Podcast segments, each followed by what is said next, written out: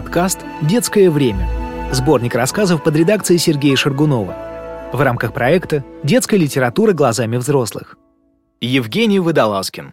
Невидимый Соболев. Все детство он мечтал о шапке-невидимке. Шапка ему в конце концов досталась, но довольно поздно, после сорока.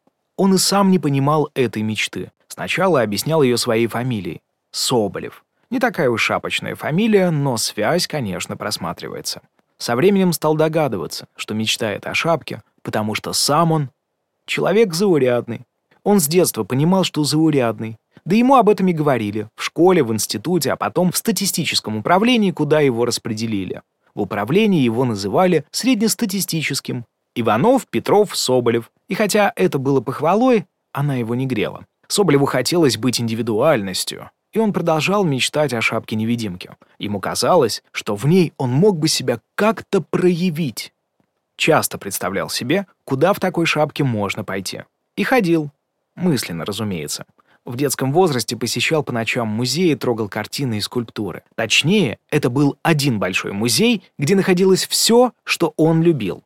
Венера Милосская, портрет Мусоргского, Три богатыря. Соболев всегда мечтал прикоснуться к ним просто от того, что это было запрещено. Ел, бывало, торты в кафе «Север», иногда по два торта за раз. Подростком заглядывал в женское отделение бань.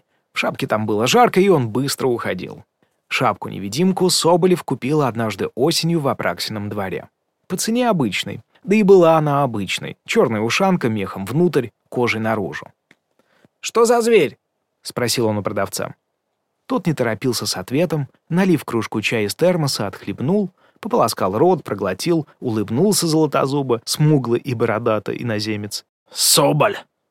Соболев вздрогнул. У него было чувство, что продавец заглянул в его паспорт. Фантасмагория какая-то. Тайны Апраксина двора. «Это не Соболь!» — возразил Соболев. «Писец!»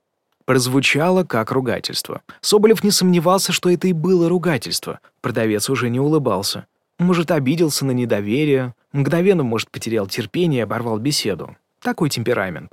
В этот день Соболев не собирался покупать шапку. Никакую. Ходил так, из чистого любопытства. Он любил ходить по Апраксину двору, спрашивал цены, иногда торговался, но никогда ничего не покупал. «Странное какое-то занятие», — подумал он, глядя на шапку. «Утюжу опрашку неделю за неделей и ничего не покупаю. Вот довольно недорогое меховое изделие, Пусть не соболь, не писец, но меховое. Не купить ли? И купил. По дороге домой удивлялся своему поступку. «Обычный гипноз», — подумал. «Восточные практики». Дома примерил шапку перед зеркалом. Зеркало оставалось пустым. Ни шапки, ни Соболева. Поняв, что купил шапку-невидимку, он задумался. Еще раз бросил взгляд на свое отсутствующее отражение и позвонил в МЧС. В Апраксином дворе продают шапки-невидимки». «Зачем?» — поинтересовались в трубке. «Трудно сказать», — ответил Соболев. «Возможно, кто-то хочет, чтобы все граждане РФ стали невидимы. Кому-то это, допустим, на руку». «Допустим. Чего вы хотите от министерства по чрезвычайным ситуациям?» «Не знаю», — признался Соболев. «Но ситуация, согласитесь, чрезвычайная». Последовала долгая пауза. Вас в данный момент не видно?» «Не видно». «Это радует». В трубке чихнули.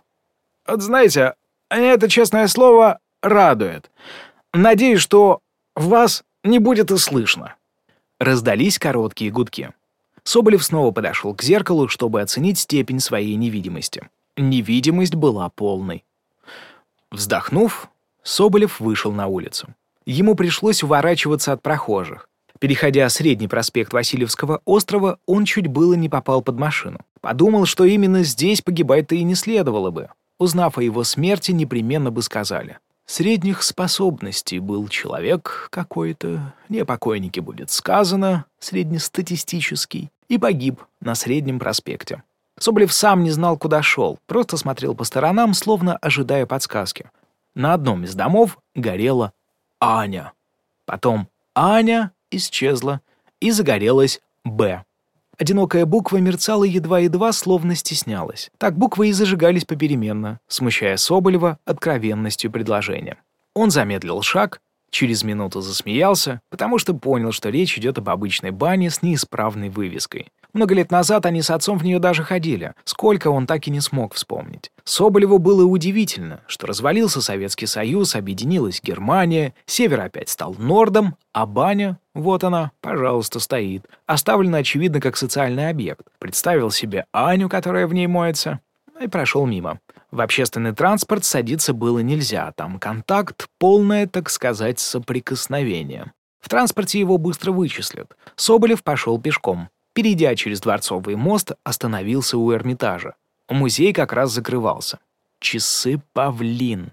Единственным, к чему он ребенком хотел прикоснуться в Эрмитаже, были часы павлин. Так странно было бы сейчас трогать эту птицу. Вспомнил к тому же, что ее поместили в стеклянный куб. От досады Соболев решил крикнуть павлином. У этой птицы довольно противный голос, так что Соболев осознал это не без удовлетворения, и его голос вполне подходил. Он сложил ладони рупором и объявил. «Внимание! Сейчас будет кричать павлин!» И закричал. Прохожие бросились в рассыпную. Привлеченный разбегающейся толпой к месту происшествия шел полицейский. «Сержант, вы слыхали, как поют дрозды?» — спросил у него Соболев. Сержант сосредоточенно огляделся. На облетевших кустах сирени сидели какие-то птицы, которых при желании можно было бы считать дроздами — он сделал неуверенный шаг к ним, но они улетели. «Орлята учатся летать», — нараспев прокомментировал Соболев. Сержант продолжил движение к кустам. Они были единственным объектом, где мог скрываться злоумышленник. Прижав губы к рации, он попросил немедленного подкрепления и положил ладонь на рукоять пистолета. «Вдруг по птицам кто-то выстрелил», — спел у самой рации Соболев, и вырвался крик. Зайдя за кусты, он повторил крик павлина. «Кто стебется? Я стебусь!» Сержант снова прильнул к рации. «Я ж говорю, поют, а никого нет. Ну, лебединую верность. Кому лететь? Мне лететь? Куда?» «Понял, есть, конец связи». Сержант развернулся и пошел в сторону Дворцовой площади. У его уха звучала соловьиная роща. Под аркой главного штаба Соболев увидел Игоря Скляра, Народный артист России давал интервью. По лицам журналистов Соболев понял, что они представляют агентство Киода Цусин. Дождавшись окончания беседы, Соболев подошел к Скляру. «Э, «Игорь Борисович, можно с вами сфотографироваться?» «Ни под каким видом», — ответил артист. «Так э, меня и не видно?» — робко пошутил Соболев. «Тем более», — отрезал Скляр. «Какой вам смысл в таком виде фотографироваться? Это моветон». Он смотрел прямо в глаза невидимки. «Игорь Борисович, нескромный вопрос. Вы меня видите?» «Насквозь». Сев в машину марки «Ягуар», он завел мотор. Соболев шел по Невскому и вспомнил сыгранные с Кляром роли. Улыбался. Хороший артист. Хотя и не любит фотографироваться. Свернул налево к Русскому музею, у входа в Европейскую вспомнил, что три богатыря в Третьяковке. Стоило ли идти дальше? Начинался дождь. Встречая кого-то у лимузина, швейцар с хлопком раскрыл зонтик. Явно иностранец. Осторожным движением Соболев извлек зонтик из руки в белой перчатке. Швейцар и встречаемый молча смотрели, как зонтик величаво плыл вдоль окон европейской. «Запрещать северный поток бессмысленно», — сказал встречаемый с датским акцентом. У входа в кафе «Норд» Соболев вспомнил, что у него повышенный сахар. Кроме того, со всей пронзительностью ощутил, что ему совершенно не хочется сладкого. Дальше идти не было смысла.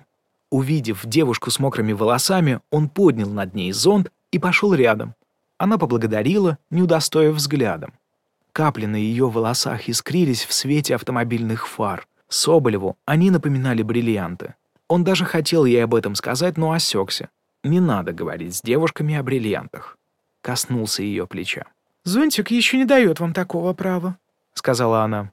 «А что нужно, чтобы получить такое право?» — спросил Соболев, дыша ей в затылок. «Не знаю, как-то показать себя». Соболев остановился. Гуляющие шли двумя противоположными потоками, а он стоял посредине. Его никто не видел. Он снял шапку, положил ее на тротуар и накрыл зонтиком. Его по-прежнему никто не видел.